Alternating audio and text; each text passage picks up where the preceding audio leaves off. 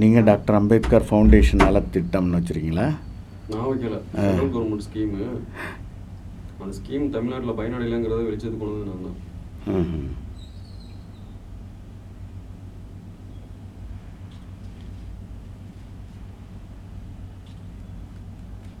இந்த அமௌண்ட் எதுக்காக கொடுக்குறாங்க?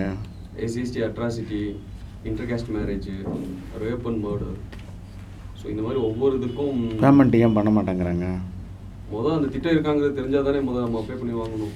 வாங்க இல்லை இல்லை யாரும் அப்ளை பண்ண வேண்டியதே இல்லையா. ஸ்டேட் கவர்மெண்ட் வந்துட்டு எஸ்சிஎஸ்டி அட்ராசிட்டி அதுக்கு வந்துட்டு அவங்க தான் ரெஸ்பான்சிபிலிட்டி ஸ்டேட் எந்த அளவுக்கு ரெஸ்பான்சிபிலிட்டியோ அதே மாதிரி சென்ட்ரலுக்கும் ஈக்குவலி ரெஸ்பான்சிபிள் அவங்க. அதுக்கு அதன் அடிப்படையில் ஆயிரத்தி தொள்ளாயிரத்தி தொண்ணூற்றி ரெண்டில் அம்பேத்கர் ஃபவுண்டேஷன் ஆரம்பிக்கிறாங்க.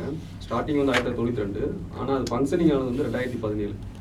பதினேழுலேருந்து இப்போ ஆக்ட் வந்து பார்த்தீங்கன்னா எட்டு லட்சத்தி இருபத்தஞ்சாயிரம் ஒரு மர்டர் அண்ட் ரேப் நடந்தது. ஆனால் இப்போ ரீசன்ட் டேஸில் வந்துட்டு பன்னெண்டு லட்சமா அது நிவாரணம் உயர்த்திட்டாங்க தமிழ்நாடு கவர்மெண்ட் அதாவது எஃப்ஐஆர் போட்ட உடனே ரேப் அண்ட் மர்டர்னா ஃபிஃப்டி பர்சன்டேஜ் நிவாரணம் கொடுக்கணும். அதுக்கப்புறம் கேஸ் முடியும் போது ஃபிஃப்டி பர்சன்டேஜ் கொடுக்கணும். மற்ற ஆர்டினரி செக்ஷன்ஸ் எல்லாமே பார்த்தீங்கன்னா எஃப்ஐஆர் போட்டே டுவெண்ட்டி ஃபைவ் பர்சன்டேஜ் நிவாரணம் கொடுக்கணும் அப்படின்னு. ஸோ இது வந்து ஸ்டேட் கவர்மெண்டோட இது. சென்ட்ரல் கவர்மெண்ட் அதே மாதிரி என்னன்னா ஒரு இன்டர்காஸ்ட் மேரேஜ் முடிக்கிறாங்க. இல்லை ஒரு மர்டர் நடக்குது ஒரு ரேப் நடக்குது அப்படின்னா அது சென்ட்ரல் கவர்மெண்ட்டும் வந்து என்னன்னா நம்மளும் கொடுக்கணும் அப்படிங்கிறதுக்காக ஆரம்பிக்கப்பட்டது தான் அம்பேத்கர் ஃபவுண்டேஷன் அப்படிங்கிறது.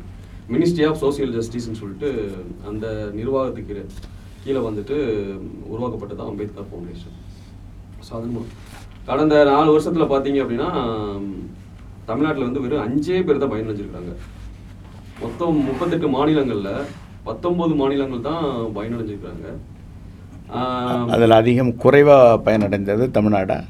இல்லை நமக்கு பின்னாடி கர்நாடகா இருக்கு ஹரியானா இல்லை நம்மளே அஞ்சு பேர் தாங்கிறீங்க.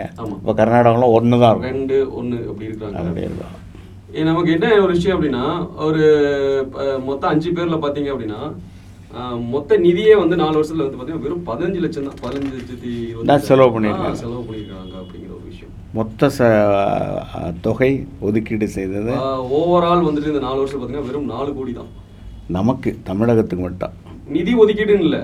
இப்போ வந்துட்டு உங்களுக்கு என்னன்னா நிதி ஒதுக்கீடு பண்ணி தான் அப்படின்னு கிடையாது இப்போ எனக்கு ஒரு எஸ்சிஎஸ்டி அட்ராசிட்டி நடக்குது. இல்லை நான் ஒரு இன்டர்காஸ்ட் மேரேஜ் பண்ணுறேன் இல்லை நான் வந்துட்டு ஒரு எனக்கு ஒரு ரேப் நடக்குது அப்படின்னா ஆட்டோமேட்டிக்காகவே நம்ம அப்ளை பண்ணி வாங்கலாம் இப்போ நீங்கள் சொல்கிற மாதிரி நிதி ஒதுக்கீடுங்கிறது வந்து ஒரு வருஷத்துக்கு இவ்வளோ நிதி அப்படின்னா இப்போ ஒரு வருஷத்தில் இவ்வளோ மர்டர் தான் நடக்குமா? இவ்வளோ இன்டர்காஸ்ட் மேரேஜ் நடக்குமான்னு கவர்மெண்ட்டுக்கு எப்படி தெரியும்? ஸோ அப்போ யார் இந்த இது நிதி வந்துட்டு ஒதுக்குறது வந்து பார்த்தீங்க அப்படின்னா யார் வேணாலும் அட்ராசிட்டியில் பாதிக்கப்படுற யார் வேணாலும் பண்ணலாம். அதே மாதிரி வந்துட்டு இன்டர்கேஸ்ட் மேரேஜ் யார் பண்ண யார் வேணாலும் பண்ணலாம். ஸோ இந்த அம்பேத்கர் ஃபவுண்டேஷனில் திட்டம் பயனடையில் ஒரு சிக்கல் நடைமுறை சிக்கல் இருக்கு. உதாரணத்துக்கு இது ஃபுல்லாகவே ஆன்லைன் அப்ளிகேஷன் ரெண்டாவது வந்து ஆன்லைனில் அப்ளிகேஷன் எல்லா இடத்துலையும் சிக்கல். ஆமா அது ஒண்ணு. ரெண்டாவது வந்து என்ன ஒரு விஷயம் அப்படின்னா இந்த இதுல வந்து கிரீனிங் அத்தாரிட்டி சைன் பண்ணணும். ஈவன் மேஜிஸ்ட்ரேட் இல்ல கலெக்டர் அப்புறம் அவங்க நம்ம லோக்கல்ல இருக்க எம்எல்ஏ இல்ல எம்பி இந்த மாதிரி விஷயங்கள். ஒரு பாமர மக்கள் போயிட்டு ஒரு கிரீன் நம்ம கலெக்டரேட்டில் போயிட்டு ஒரு கையெழுத்து வாங்குறோன்னா எவ்வளோ பெரிய கஷ்டம் அப்படிங்கிற ஒரு விஷயம். ஸோ நாங்கள் எப்படி பார்க்குறோம் அப்படின்னா ஒரு திட்டம் போகிறது வந்து மக்களுக்கு எளிமையான முறையில் அதை பயனடைகிறதா இருக்கணும் அப்படிங்கிறது தான் நம்ம பார்க்குறோம். ஏன்னா இந்த இந்த ஒரு கையெழுத்துக்கே நம்ம வந்து ஒரு ஒரு வாரம் ரெண்டு வாரம் நம்ம போய் அலைஞ்சிட்டு வாங்கிட்டு அதுக்கப்புறம் அப்ளை அப்ளை அப்ளிகேஷன் பண்ணிவிட்டு அதுக்கப்புறம் அந்த ஃபண்டை பயனடைதை விட ஒரு திட்டம் போடுறது வந்து மக்களுக்கு எளிமை. மக்களுக்காகவே திட்டம் போடுறோம். அந்த திட்டம் வந்து மக்களுக்கு எளிமையாக பயனடையணும் அப்படிங்கிறது எப்படி எளிமையாக இருக்கணும்னு நினைக்கிறீங்க? ஆம் இப்போ யாருக்காக திட்டம் போடுறீங்க? இல்லை இல்லை எப்படிலாம் இருந்தால் அது எளிமையாக இருக்கும். ஆமா இப்போ எனக்கு என்ன எப்படின்னா இப்போ இப்போ நான் ஒரு எம்எல்ஏ எம்பி போய் சா பார்க்கறது ஒரு சாத்தியமா? இப்போ நான் நான் ஒரு வன்கொடுமையால் பாதிக்கப்பட்டிருக்கேன். நான் போயிட்டு இப்போ அம்பேத்கர் ஃபவுண்டேஷன் நிதி இருக்கு அப்படின்னா நான் ஒரு எம்எல்ஏ எம்பி போய் சா பார்க்கறது சாத்தியமா? ரெண்டாவது ஈவன் ஸ்டேட்லேயே வந்துட்டு நான் நான் ஒரு எஸ்சிஎஸ்டி அட்ராசிட்டி நடக்குது அப்படின்னா ஈவன் ஸ்டேட்லேயே ஆயுத நலத்துறையிலே பார்த்தீங்கன்னா நான் இன்னும் நிதி வாங்க முடியாமல் இருப்பேன். ஃபண்ட் இல்லம்பாங்க ஸோ அப்படி இருக்கும்போது ஒரு சென்ட்ரல் கவர்மெண்ட்ல இருக்கிறதுக்கு வந்து அவங்க முனைப்பு கொடு- முனைப்பு காட்டுவாங்களா? ஒரு மேஜிஸ்ட்ரேட்டை போய் நான் இல்லை இல்லை நான் கேட்ட கேள்வி என்னென்னா ஒரு பாமர மக்கள் எவ்வளவு எளிமையாக இந்த திட்டம் இருந்தால் அவங்க விரைந்து அந்த பயனடைவாங்க? இல்ல எனக்கு ஒரு விஷயம் என்னன்னா இந்த திட்டத்தை பத்தின முத அவேர்னஸ் முத கொண்டுட்டு வரணும். கொண்டு வரணும். அது அது ஃபவுண்டேஷன் இருக்குது. போய் நீங்கள் வந்து அப்ளை பண்ணலாம் கிடைக்கலாம். இதுக்கு இவ்வளவு ஸ்கீம்ஸ் ஆமாம் இவங்க உங்களை நீங்கள் போய் பார்க்கலான்னு ஒரு அவேர்னஸ் நம்ம கொண்டு ஒரு ஒரு விழிப்புணர்வு கொண்டுட்டு கொண்டு வரலாம். ஆனால் எப்படி எளிமையாக ஆக்குறது அதை? அதைத்தான் சார் நானும் சொல்றேன். அதாவது இப்ப நான் எம்எல்ஏ கையெழுத்து வேண்டாம் எம்எல்ஏ கையெழுத்து கலெக்டர் கையெழுத்து வேண்டாம் எம்எல்ஏ எம்பி கையெழுத்து வாங்குறது சாத்தியமா? அவர் அட்ராசிட்டியில் பாதிக்கிறேன். ஒரு குக்கிராமத்தில் இருக்கிறேன். குக்கிராமத்துல இருந்து ஒரு எம்எல்ஏ எம்பி கையெழுத்துக்கிட்ட போய் நான் இந்த மாதிரி ஒரு அம்பேத்கர் ஃபவுண்டேஷன் ஒரு ஸ்கீம் இருக்கு. இத்தனை வருஷம் இந்த வருஷத்துல வந்து எங்க குடும்பத்துல ஒரு மர்டர் நடந்திருக்கு இல்லை என் குடும்பத்துல ஒரு ரேப் நடந்திருக்கு. அதனால இந்த இதுக்கு வந்து உங்களோட சைன் வேணும். அதனால அப்படின்னு சொல்லி வாங்குறது சாத்தியமா?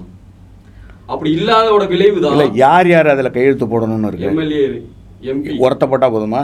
எம்எல்ஏ எம்பி ரெண்டு ரெண்டு பேர்ல ஒருத்தர். அதே. மாதிரி கலெக்டர் மேஜிஸ்ட்ரேட் சரி சரி. டிஸ்ட்ரிக்ட் வைஸ்ல வந்து கலெக்டர் அண்ட் மேஜிஸ்ட்ரேட் அதுக்கப்புறம் பாத்தீங்கன்னா பொலிட்டிக்கல் வைஸ்ல வந்து எம்எல்ஏ இல்லை எம்பி போய் வாங்க முடியுமா சாத்தியமா அப்படிங்கிறது தான் ஒரு விஷயம்.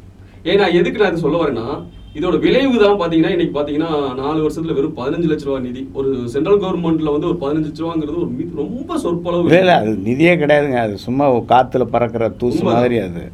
அதனால் அந்த வேலையீடு நீங்கள் கிரவுண்டை எடுக்கிறீங்க. அதை நம்ம மறுக்கிறதுக்கு வாய்ப்பு இல்லை. நான் கேட்குறது என்னென்னா எவனும் எப்படிலாம் எளிமையாக்கி தர முடியுங்கிற ஒரு சஜஷனை நம்ம சொல்லாமே. அரசுக்கு. அதான் சார். இப்போ என்னன்னா ஒரு அட்ராசிட்டி நடக்குது அப்படின்னா அதை கண்காணிக்க வேண்டிய பொறுப்பு வந்து அரசுக்கு இருக்கு. ஒரு பட்ஜெட் போடுறது மட்டும் இல்லை.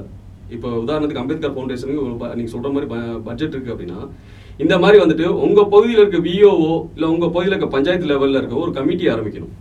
இந்த மாதிரி உங்க பகுதியில் ஒரு கேஸ்ட் அட்ராசிட்டி நடக்குது அப்படின்னா அவங்க எதில் பாதிக்கப்படுறாங்க எந்த கேஸ்ட்டுக்கு மர்டரா ரேப்பா இந்த மாதிரி எந்த கிளாரிஃபிகேஷன் இது பண்ணுறாங்க அந்த மாதிரி ஒரு கமிட்டி ஆரம்பிக்கணும். அந்த கமிட்டி மூலமாக அந்த கமிட்டி தான் ஓப்பன் அத்தாரிட்டியா வந்து பொறுப்பா வாங்கி ஒரு ஒரு டிஸ்ட்ரிக்ட்லையும் அப்படி ஒரு கமிட்டி இருக்குதே.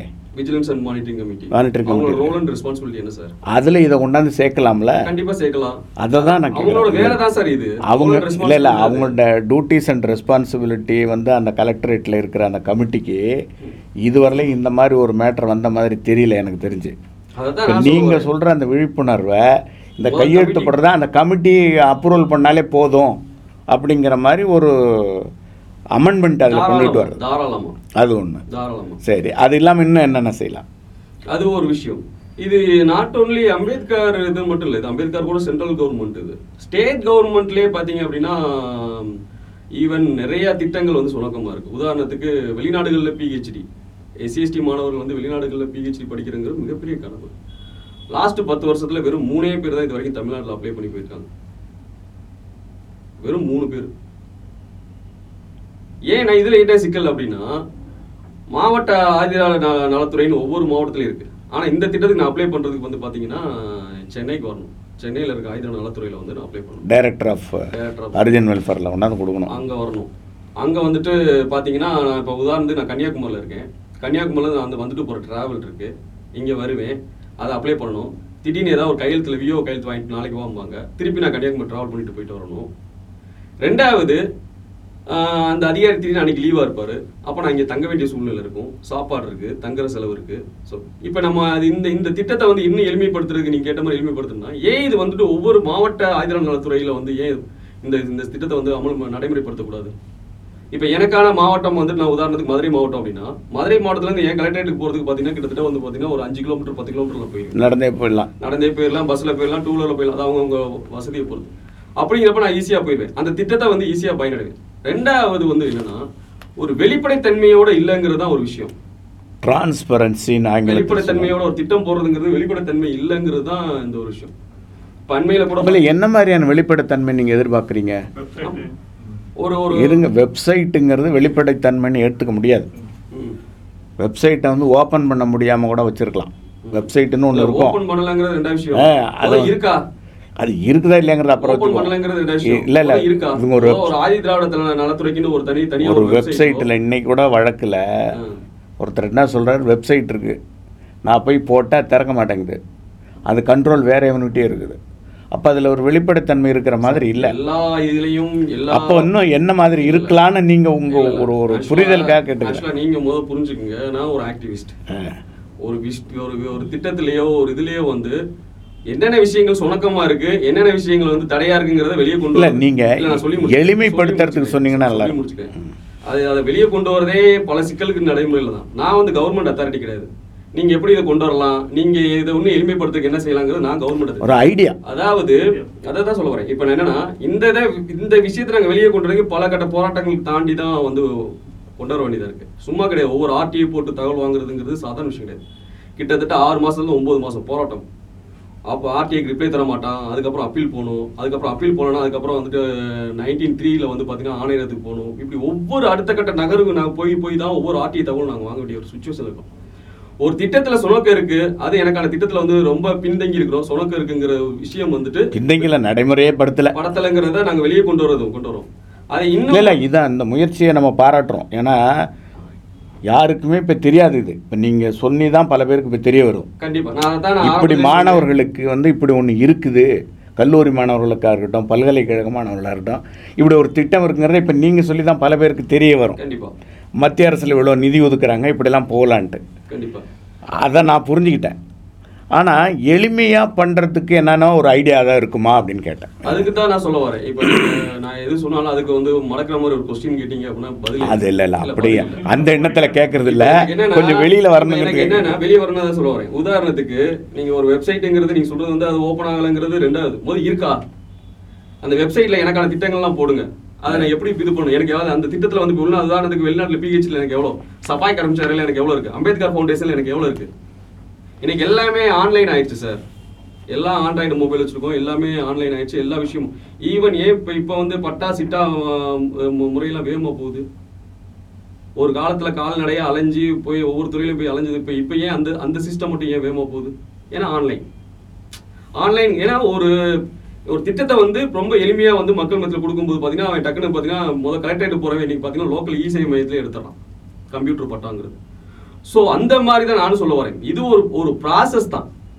இப்போ எனக்கு அஹ், நீங்க சொன்ன மாதிரி எனக்கு இந்த மாதிரி திட்டம் இருக்குன்னு தெரிஞ்சா தான் நான் அப்ளை பண்ணுவேன். எனக்கு இந்த மாதிரி ஒரு திட்டம் இருக்கு. தெரியணும். முதல் அப்ப அந்த திட்டத்தை வந்து பார்த்தீங்கன்னா அவேர்னஸ் கொண்டு போறது யாரோட பொறுப்பு? ஒரு திட்டம் போறது மட்டும் கவர்மெண்டோட ரோல் அண்ட் ரெஸ்பான்சிபிலிட்டி கிடையாது. அந்த திட்டம் கரெக்டா போய் அந்த மக்களுக்கு சேருதா பயனடைகிறாங்களா கண்காணிக்க வேண்டிய பொறுப்பும் அரசுக்கு இருக்கு. ஸோ அப்ப அரசு வந்து இந்த திட்டத்தை வந்து இன்னும் இப்போ நான் கேட்குறேன் ஒவ்வொரு வருஷமும் நீங்க பட்ஜெட் அலாட் பண்றீங்க. அந்த வருஷத்துல வந்து பட்ஜெட்ல வந்துட்டு நீங்க என்னென்ன விஷயத்துக்கு அந்த பட்ஜெட் கரெக்டா பண்றீங்களோ அந்த கண் நீங்க அந்த பட்ஜெட் வந்து கரெக்டா பயன்படுத்திருக்காங்களாங்கிறத கண்காணிக்க வேண்டிய ஒரு மானிட்டரிங் கமிட்டி தமிழ்நாட்டுல இருக்கா?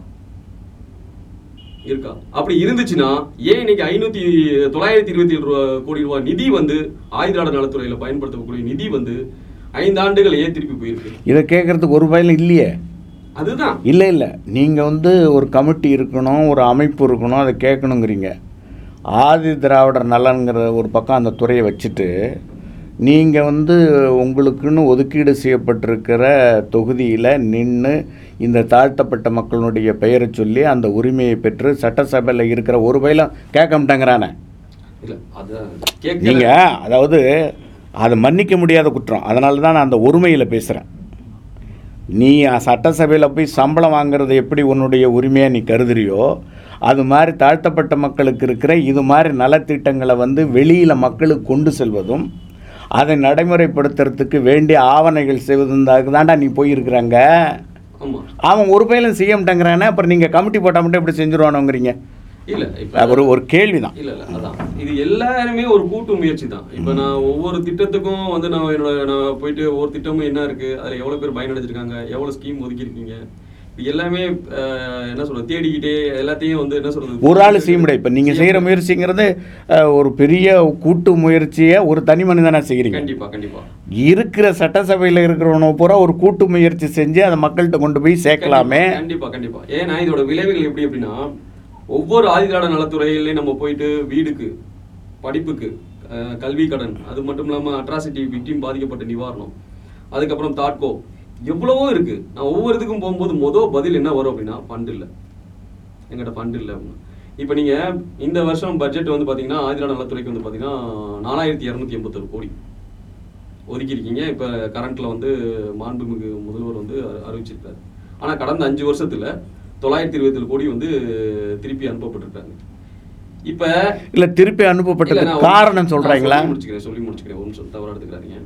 இப்ப ஓப்பனா பட்ஜெட்ல வந்து நாலாயிரத்தி இருநூத்தி எண்பது கோடி வந்து டிரான்ஸ்பரன்சி அனௌன்ஸ் பண்ற நீங்க அந்த இயர் எண்ட்ல வந்து இந்த திட்டத்துக்காக நாங்க இவ்வளவு ஒதுக்கி இருந்தோம் இவ்வளவு ஃபண்டு வந்து திருப்பி போகுது அப்படிங்கிற அந்த வெளிப்படைத்தன்மை ஏன் இல்ல.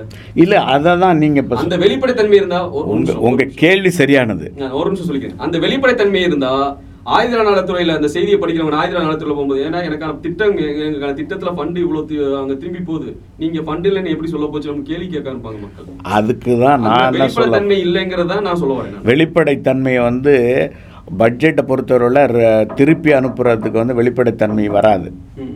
அங்கே இருக்கிற சிஸ்டம் இன்னைக்கு இருக்கிற ஃபைனான்சியல் சிஸ்டத்தை நான் சொல்கிறேன் அதுக்காக தான் இந்த பயிலும் அங்கே உள்ளே உட்காந்துருக்கிறானோ ஏன்டா போன வருஷம் எவ்வளோடா நீங்கள் திருப்பி அனுப்புனீங்க? இந்த வருஷம் இவ்வளோ எனக்கு ஒதுக்கீடு சொல்கிறீங்களே போன வருஷம் ஏன் திருப்பி அனுப்புனீங்க? ஏன் அதுக்கு உள்ள சூழல் வந்துச்சு? ஏன் செலவு செய்யலை? இந்த கேள்வியை யாராவது ஒருத்தர் கேட்டிருக்காங்களா? அர நலத்துறை அமைச்சராக இருக்கட்டும். இந்த விஷயம் போயிருக்குங்கிறது முதல்ல அவங்களுக்கு தெரியும்? அப்போ தெரியாத பயிலோ தான் சட்டசபையில் இருக்கிறானோ? இல்ல எனக்கு என்ன ஒரு விஷயம்னா எல்லாருக்கும் பொறுப்பு இருக்குங்கிற ஒரு விஷயம் தான் நல்லா புரிஞ்சுக்கங்க. மேபி நீங்க எனக்கும் இருக்கு சார். கூடுதல் பொறுப்பு வந்து எனக்கு இருக்கு. கூடுதல் பொறுப்பு உங்களுக்கு. அதுக்காக தான் நம்ம வெளிப்படைத்தன்மையோட ஜனநாயகத்தோட ஓட்டு போட்டு அவங்களுக்கு நம்ம எல்லாருமே கேட்க முடியாதுங்காண்டி நம்மளோட ரெப்ரசன்டேட்டிவா அவங்கள நான் ஒடுப்புறோம் நீங்க எங்களுக்கான திட்டம் வாய் திறந்து பேச மாட்டேங்கிறானுல. பேச முதல்ல அவங்களுக்கு இது தெரியுமாங்கிறதா மிகப்பெரிய கேள்வியா இருக்கு. இப்போ அவங்களுக்கு ஒரு கிளாஸ் வச்சிருவோமா? எல்லாரையும் கூப்பிட்டு. இல்ல ஆக்சுவலா இது வேற டாபிக் மாறி இல்லை இல்லை நான் என்ன சொல்கிறேன் உங்களுடைய திட்டம் என்பது ஒரு அரசு ஒதுக்கீடு செய்கிற நல்ல நிதி. மக்களுக்கு இப்படி ஒரு திட்டம் இருக்குங்கிறதே தெரியல. இதை கொண்டு போய் மக்கள்கிட்ட நடைமுறைப்படுத்தி செய்யணும் அப்படிங்கிறத அரசு மேலே மட்டுமே ஒரு சுமையை நம்ம சொல்லாமல் அரசை அங்கே நடைமுறைப்படுத்துகிற. எம்எல்ஏ எம்பிஸ் வந்து. அவங்களுடைய தொகுதியில் ஒரு விழிப்புணர்வு கூட்டமோ அல்லது மக்களுக்குள்ள கல்லூரிகளிலேயோ அல்லது பல்கலைக்கழகங்களையோ அவங்க அவங்க தொகுதியில் இருக்கிறதுல ஒரு விழிப்புணர்வு கூட்டம் அவங்க செய்யறதுக்கு நம்ம பரிந்துரை செய்யலாமா கேட்கலாமா அந்த எண்ணத்தோட நான் கேட்குறேன் உங்களை இல்ல முதல்ல நான் ஒரு விஷயம் அரசுனா யாருன்னு நினைக்கிறீங்க சார் மக்கள் தான். அரசு மேல வந்துட்டு நான் பழி அப்ப அரசுனா யாரு எம்எல்ஏ எம்பி அதுக்கப்புறம் அட்மினிஸ்ட்ரேட்டிவ் அதுக்கப்புறம் அதிகாரிகள் இவங்கெல்லாம் சேர்ந்தது தான் சார் அரசு. நாட்டு ஒன்று அரசுங்கிறது யாரு? எம் எம்எல்ஏ இருப்பாங்க எம்பி இருப்பாங்க சட்டசபை இருக்கும் அரசு அதிகாரிகள் இருப்பாங்க இவங்க எல்லாமே சேர்ந்தது தான் அரசு. நான் எல்லாத்தையும் தான் ஓப்பனாக தான் சொல்கிறேன் அரசு தனித்தனி தனித்தனியாக செப்பரேட்டாக இவங்க இவங்கன்னு சொல்லாமல் அரசுங்கிறது அதுதான். இல்லை மக்களிடம் நேரடியாக தொடர்புடையவர்கள் சிலர். மக்களிடம் நேரடியாக தொடர்பு இல்லாதவர்கள் பலர். இந்த நேரடியாக தொடர்பு இருக்கிறவங்க இந்த விழிப்புணர்வு எடுத்துக்கிட்டு போய் அந்த தொகுதி மக்களுக்காவது சொல்லலாமே.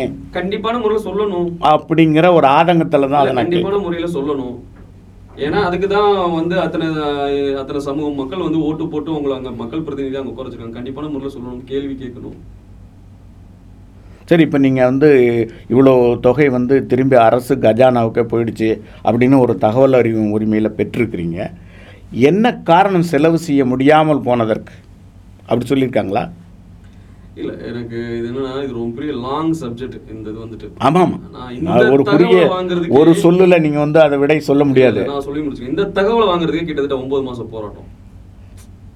நான் இந்த தகவல் வாங்குறது சும்மா வந்துட்டு வாங்கிட்டு இன்னைக்கு இங்க இந்த இடத்துல வந்து உட்காந்து பேசல. இந்த தகவல் வாங்குறதுக்கு கிட்டத்தட்ட நான் ஒன்பது மாசம் போராட்டம்.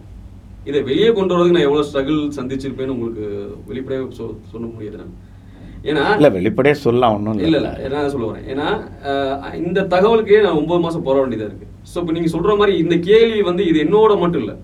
இந்த தகவல் நான் வெளியே கொண்டு வந்துட்டேன். மித்த எல்லாருமே என் கூட கூட்டு சேர்ந்து முயற்சி சேர்ந்து அடுத்த கட்ட நகருக்கு இதை கொண்டு போங்கன்னு தான் சொல்றேன் நான். அது ஈவன் எம்எல்ஏவா இருக்கலாம் எம்பியா இருக்கலாம் மக்களா இருக்கலாம். வெல்ஃபேர் மூவ்மெண்ட்டாக இருக்கலாம். எஸ்சிஎஸ்டி கமிஷனாக இருக்கலாம். எல்லாருக்கும் பொறுப்பு இருக்கு. நீங்க கூட சேர்ந்து எல்லாருமே கேள்வி கேளுங்கன்னு தான் நான் சொல்றேன். ஏன்னா நீங்க சொன்ன மாதிரி இதுக்கு நான் போராட இது வந்து சும்மா சாதாரணமா வாங்கல. ஒரு துறையில வந்து ஒரு ஆர்டிஐ போட்டு வாங்குறதுங்கிறது சாதாரண விஷயம் கிடையாது. அதான் அதான் ஆரம்பத்துல கூட சொல்றேன். நான் ஒவ்வொருத்துக்கும் வந்து பாத்தீங்கன்னா அப்பீல் அதுக்கப்புறம் வந்து ஆணையம் ஒவ்வொரு தகவல் உடனே கொடுத்துரும்ட்டாங்க கடந்து கடந்து தான் ஒரு தகவலை வாங்குறேன் நான். சரிங்களா? இது இது வந்து என்ன என்னோட பொறுப்பு மட்டும் இல்ல. இது என்ன- என்ன- என்ன- என்னால முடிஞ்ச ஒரு ஸ்டெப்பை நான் எடுத்து வச்சுட்டேன். முதல் படி செய்றீங்க. முதல் முதல் ஒரு அந்த கல்லை படி. எடுத்து வச்சுட்டேன். இந்த கல்லை அடுத்து நகர்த்திட்டு நகர்த்திட்டு போறது என் கூட வாங்கன்னு நான் சொல்ல வரேன் நான். இல்லை அதுக்கு அவங்களெல்லாம் நீங்கள் சேர்த்துக்கலாமே அப்படிங்கிற அந்த இதில் தான் எல்லாருமே சொல்றேன். வந்தா சந்தோஷம் தானே எல்லாருமே ஏன்னா அவங்களாம் நேரடியாக மக்களோட தொடர்புடையவர்கள். அது உங்களுக்கு ஆர்வம் ஊட்டுற மாதிரி அப்பா நீங்கள் இதை செய்யுங்க. நாங்கள் வந்து செய்யலைன்னா கூட உனக்கு என்ன உதவி வேணும்? எப்படி செய்யணும்னு சொல்லுங்கள் நாங்கள் உங்களுக்கு ஹெல்ப் பண்ணுறோம் அப்படின்னு அவங்க வர்ற அளவுக்கு அவங்கள ஒரு பேச முடியுமா அவங்கள்ட்ட அப்படிங்கிறது. இது இந்த தொள்ளாயிரத்தி இருபத்தி ஏழு கோடி நிதி வந்த அந்த பத்திரிகை செய்தியை பார்த்த உடனே சட்டமன்ற உறுப்பினர் அண்ணன் சிந்தனை செல்வன் அவர்கள் வந்து முதல் பொருள் கொடுத்துருக்காரு.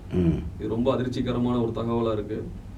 அஹ், இந்த இதை வந்து உடனே அரசு வந்து மறுபரிசீலனை செய்யணும்.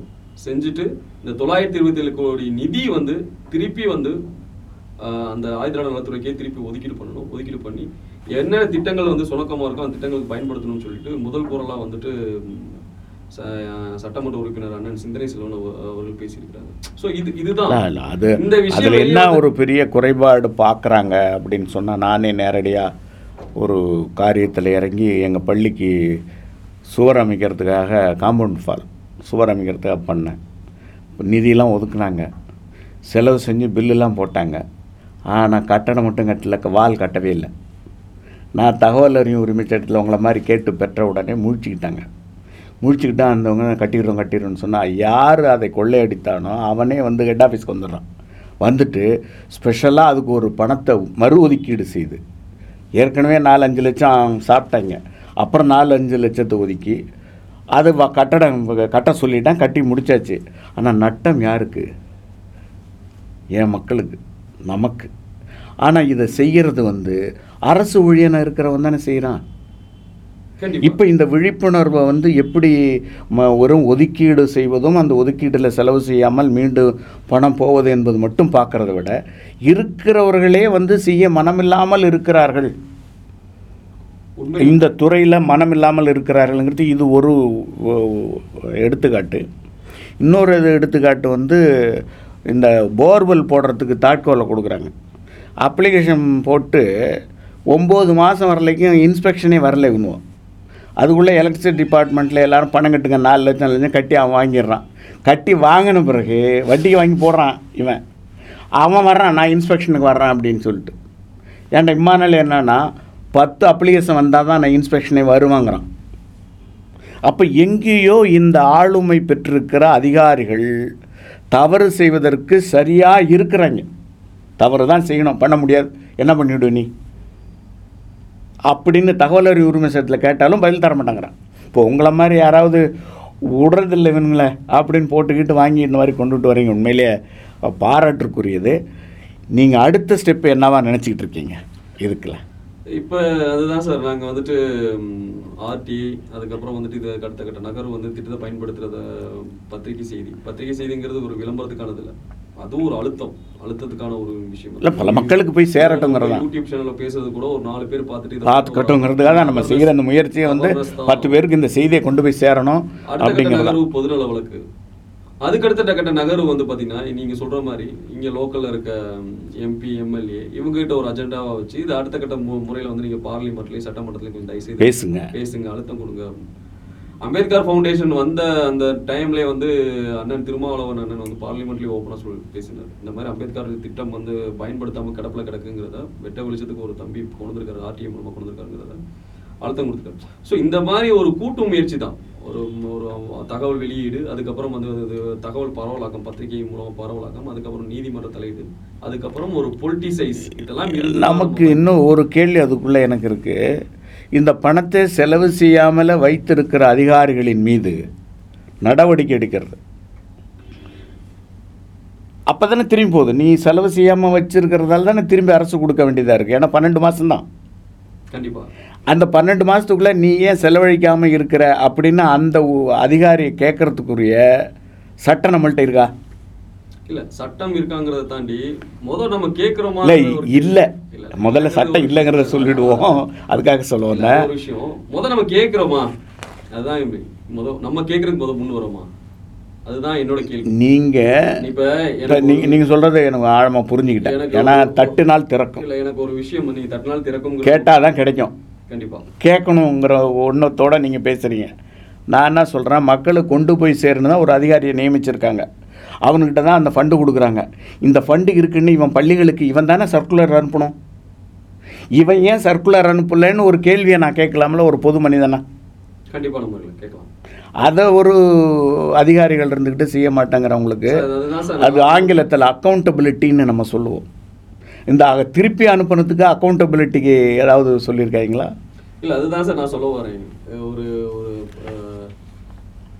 வெளிநாடுகளில் பிஹெச்டி திட்டம் பார்த்தீங்கன்னா அது வந்துட்டு நம்ம வந்து வெளிநாடுகள் பிஹெச்டி பண்றதுக்கு வந்து பார்த்தீங்கன்னா அந்த எந்த கண்ட்ரிக்கு போறோமோ அந்த கண்ட்ரிக்கு போ போறதுக்கு அந்த அந்த யூனிவர்சிட்டியில் ஒரு கொட்டேஷன் வாங்கி கொடுக்கணும் இந்த திட்டத்தை விசாரிக்கிறதுக்கு எங்க லோக்கல்ல இருக்க மாவட்டத்துல போயிட்டு ஆதிரா நலத்துறையில் கேட்கும்போது பார்த்தீங்கன்னா வெறும் ரெண்டு லட்ச ரூபா தான் இருக்குன்றான் மொத்த தொகையை. மொத்த தொகை ரெண்டு லட்சம் ரூபா இருக்கும் ஸோ இப்போ என்னன்னா ஸ்டேட்டு இங்க இருக்கு ஒரு ஸ்கீம் இங்க இருக்கு ஆனா அந்த இந்த வரல.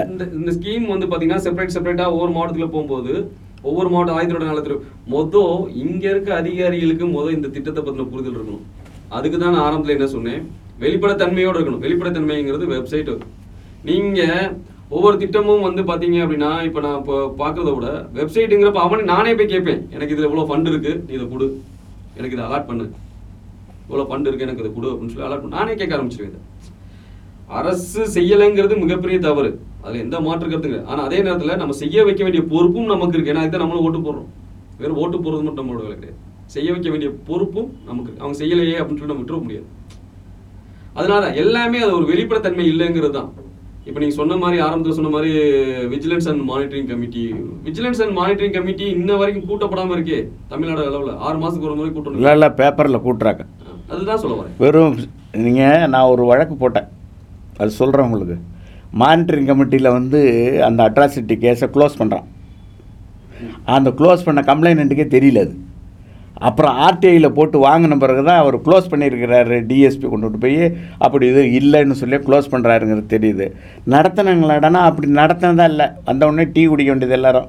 அவங்கவுங்க கையெழுத்து போட்டு போயிட வேண்டியது.